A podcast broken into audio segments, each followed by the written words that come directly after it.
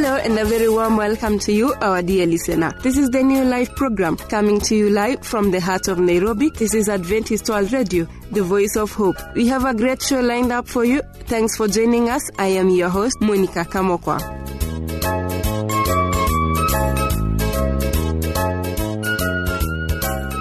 Very glad that you're tuned in.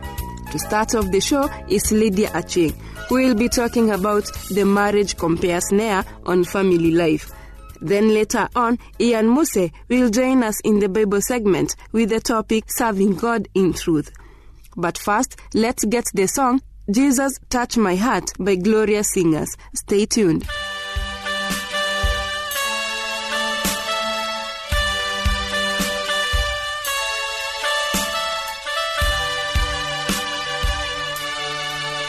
Jesus touch my heart, touch my heart. Let me walk with you today. Jesus touch my heart, Jesus touch my heart every day. Jesus touch my heart. Let me walk with you today. Jesus touch my heart, Jesus touch my heart every day. And in my tribulations, make me right.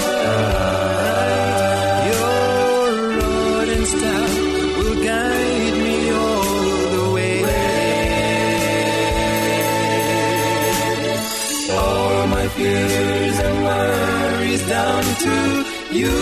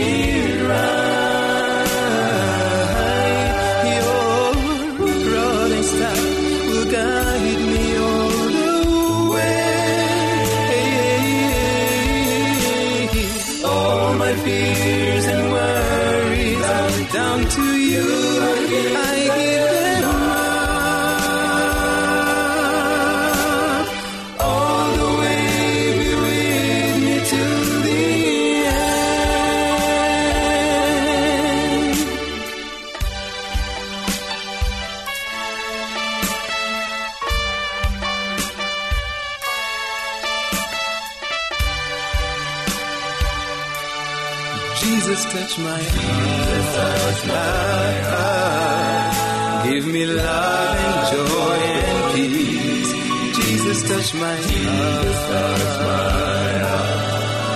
Every day. Jesus touch my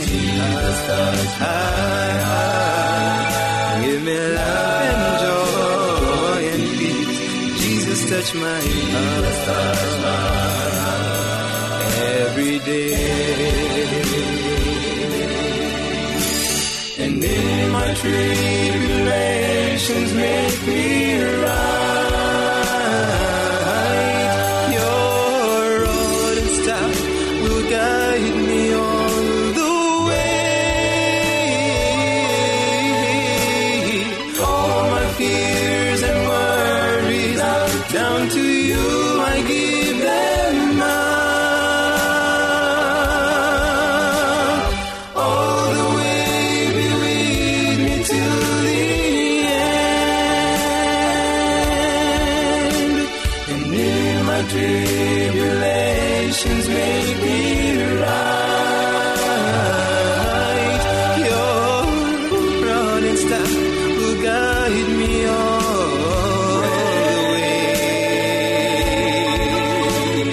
All my fears and worries are down to you. I give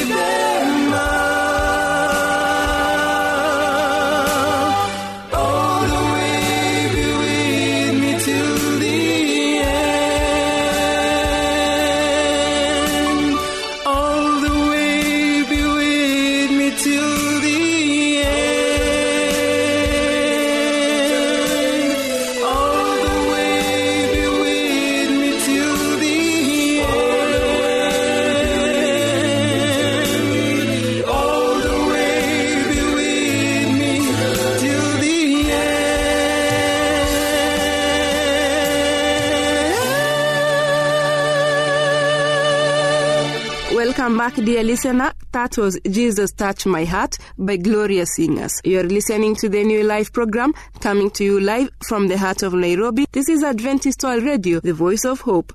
Here comes Lydia Achieng with more on the marriage compare snare. Stay tuned and be on the know.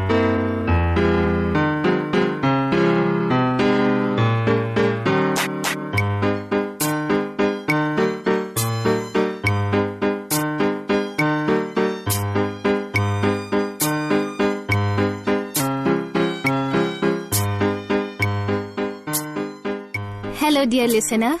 Welcome to today's Family Life program. I'm your presenter, Lydia Achieng. Today we'll talk about the marriage compare snare. Have you ever looked at someone else's spouse and thought, oh, how I wish my spouse? Or have you ever looked at someone else's marriage and thought, oh, how I wish I had a marriage like that? And then you found yourself less satisfied with your situation than you were before you went down that imagination trail? Be on the alert is the message the Bible tells us in 1 Peter chapter 5 verse 7. Because your enemy the devil prowls around like a roaring lion looking for someone to devour. How much do you think it will entertain the enemy of our faith if you end up being devoured by the monster of envy in your marriage? Actually, it will be a major victory against God's ways of conducting ourselves because the Bible says, do not covet. So be on the alert and don't give in. When you get caught up in the compare snare of comparing your life with someone else's, you slide down a slippery slope where your imagination can distort your perceptions. You can end up thinking the other person's life is better than it is in reality, and yours is worse than it is in reality. I realize that whenever I take my eyes off the path I'm walking on and I start looking at another person's path, I can stumble and fall because my eyes aren't directed where they should be. It distracts me from being content whatever the circumstances, as the apostle Paul states in Philippians chapter 4. It's important to keep in mind that the Bible says in Psalm chapter 37 verse 23 and 24, If the Lord delights in a man's way, he makes his steps firm. Though he stumble, he will not fall, for the Lord upholds him with his hand. Do you really think the Lord will be delighted if we fall into the compare snare and covet what someone else has? The prayer of our hearts should be, Show me your ways, O Lord. Teach me your paths. Guide me in your truth and teach me, for you are God my Savior, and my hope is in you all day long. Psalm chapter 25, verse 4 and 5.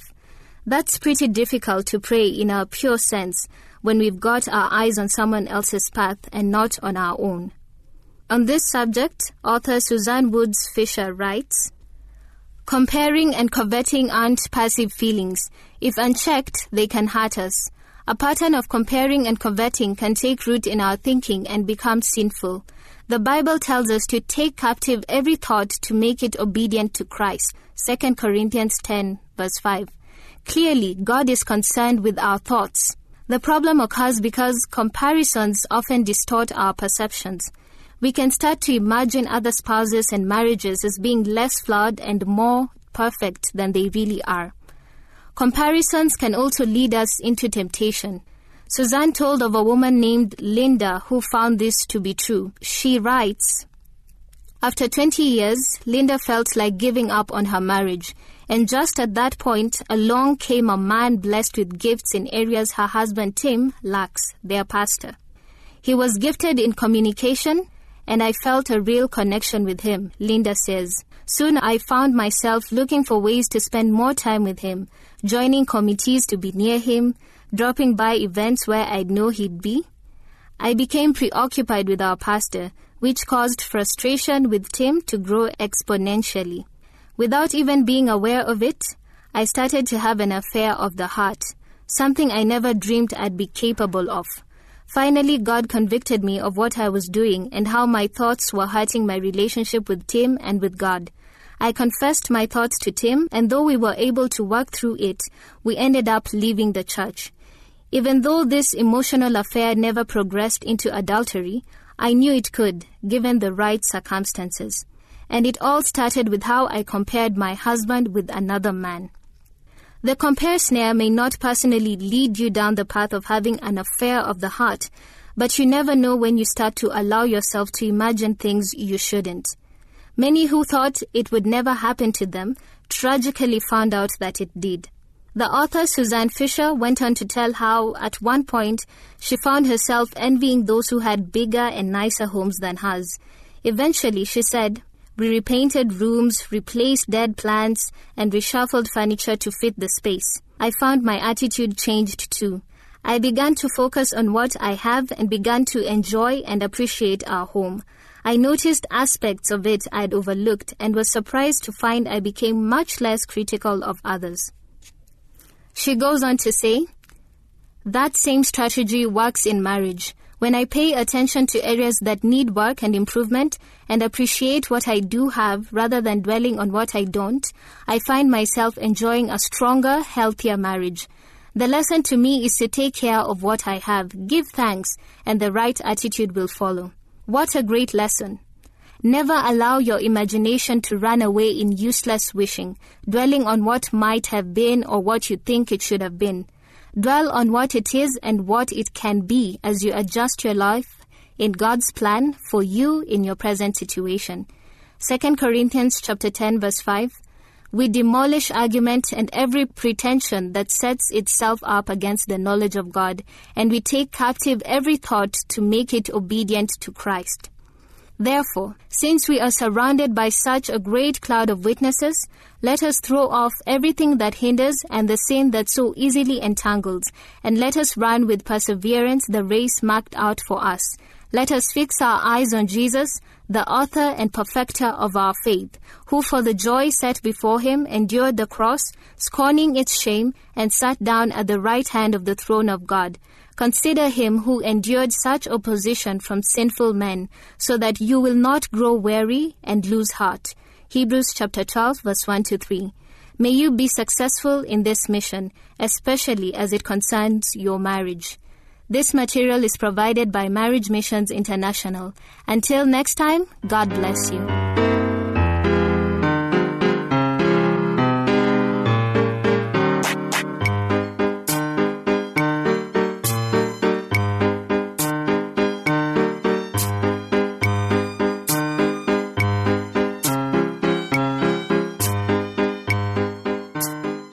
For those of you who are just joining us, this is the New Life program with me, Monica Kamoko, your host, coming to you live from the Adventist World Radio, the voice of hope.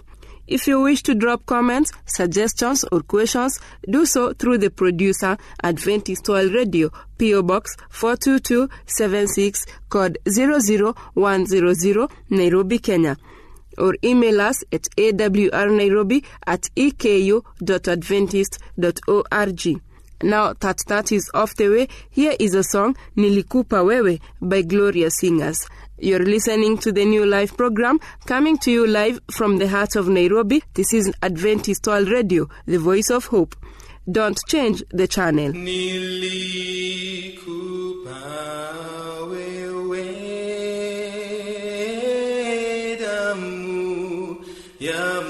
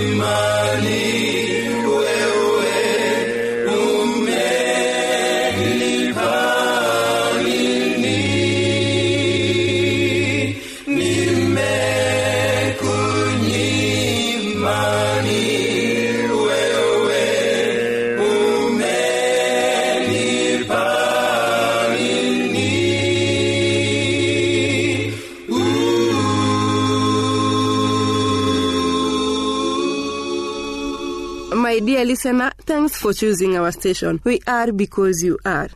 And now, please join me as I welcome Ian Muse for the Bible segment. His message is Serving God in Truth. Be blessed.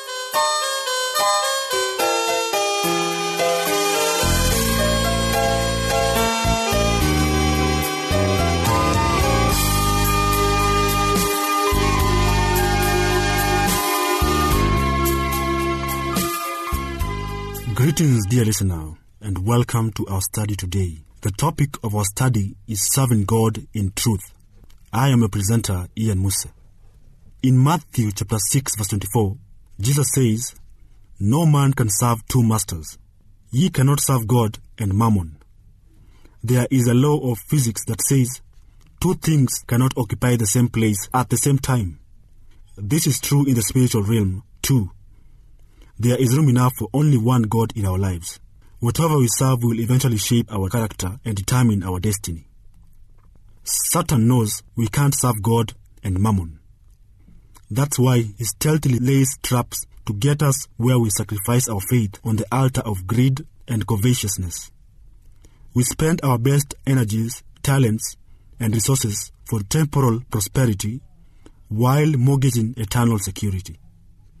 The story of a man who once met Jesus illustrates the impossibility of simultaneously serving God and mammon.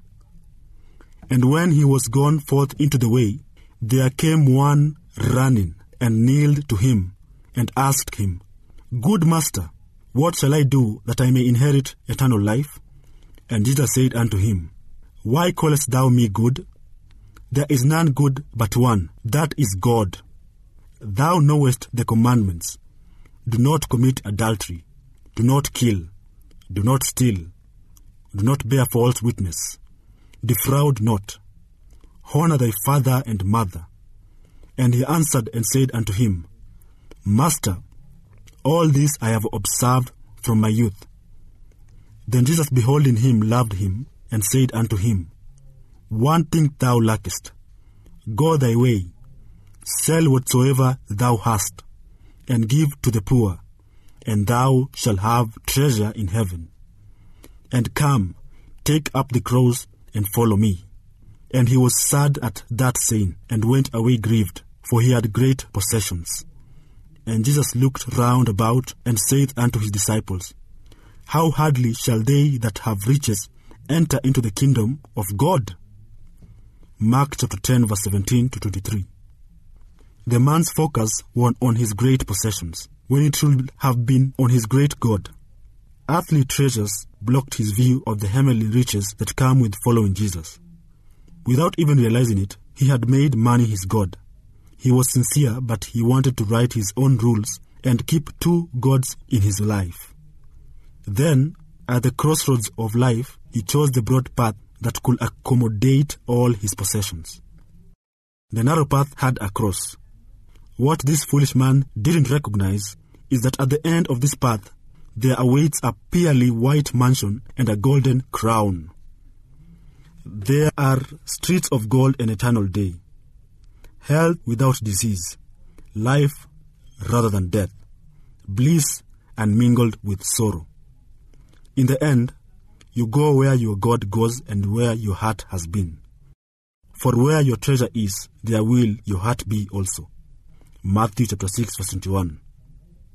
If money is your God and your heart is set on earthly things, then when Jesus returns, you will go to the malls and baths with your idols, and they shall go into the holes of the rocks and into the caves of the earth, for fear of the Lord, and for the glory of his majesty, when he ariseth to shake terribly the earth. And that day a man shall cast his idols of silver, and his idols of gold, which they made each one of himself to worship, to the moles and to the bats. Isaiah chapter 2 verse 19 to 20. When Jesus returns, every material thing will be consumed into ashes. But the day of the Lord will come as a thief in the night, in which the heavens shall pass away with a great noise, and the elements shall melt with fervent heat.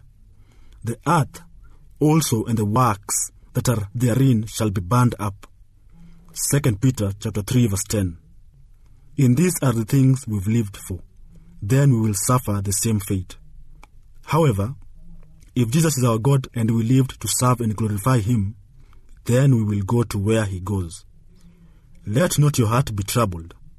Ye believe in God, believe also in me. In my Father's house are many mansions. If it were not so, I would have told you.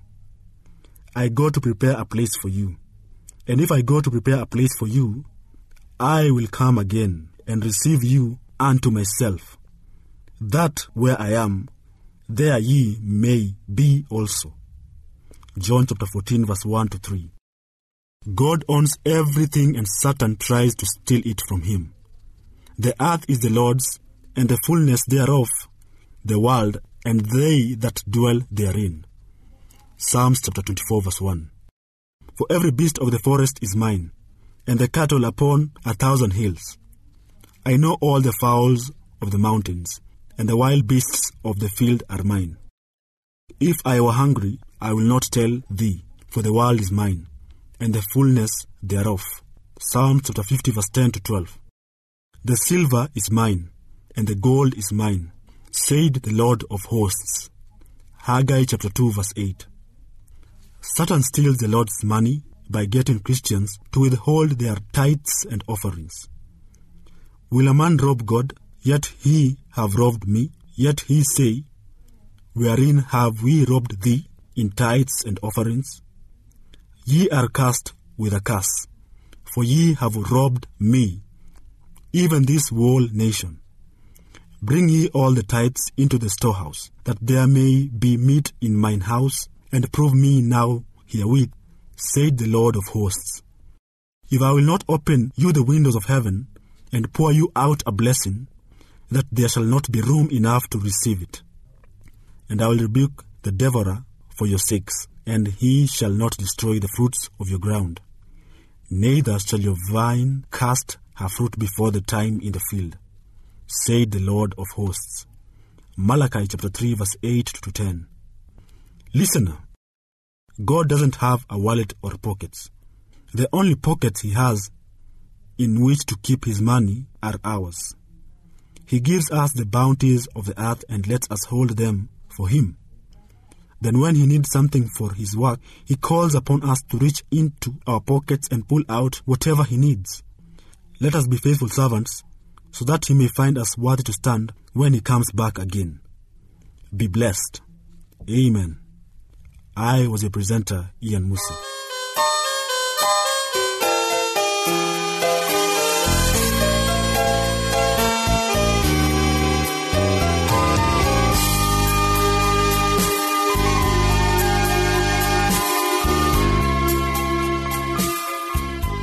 Thank you for staying tuned throughout the show. I hope you're blessed just like I was. Don't forget to send us your views, comments, or questions about the show to the producer, Adventist World Radio, PO Box 42276, code 00100, Nairobi, Kenya. Email us at awrnairobi at eku.adventist.org. Until next time, I have been your host, Monica Kamokwa. God bless you abundantly.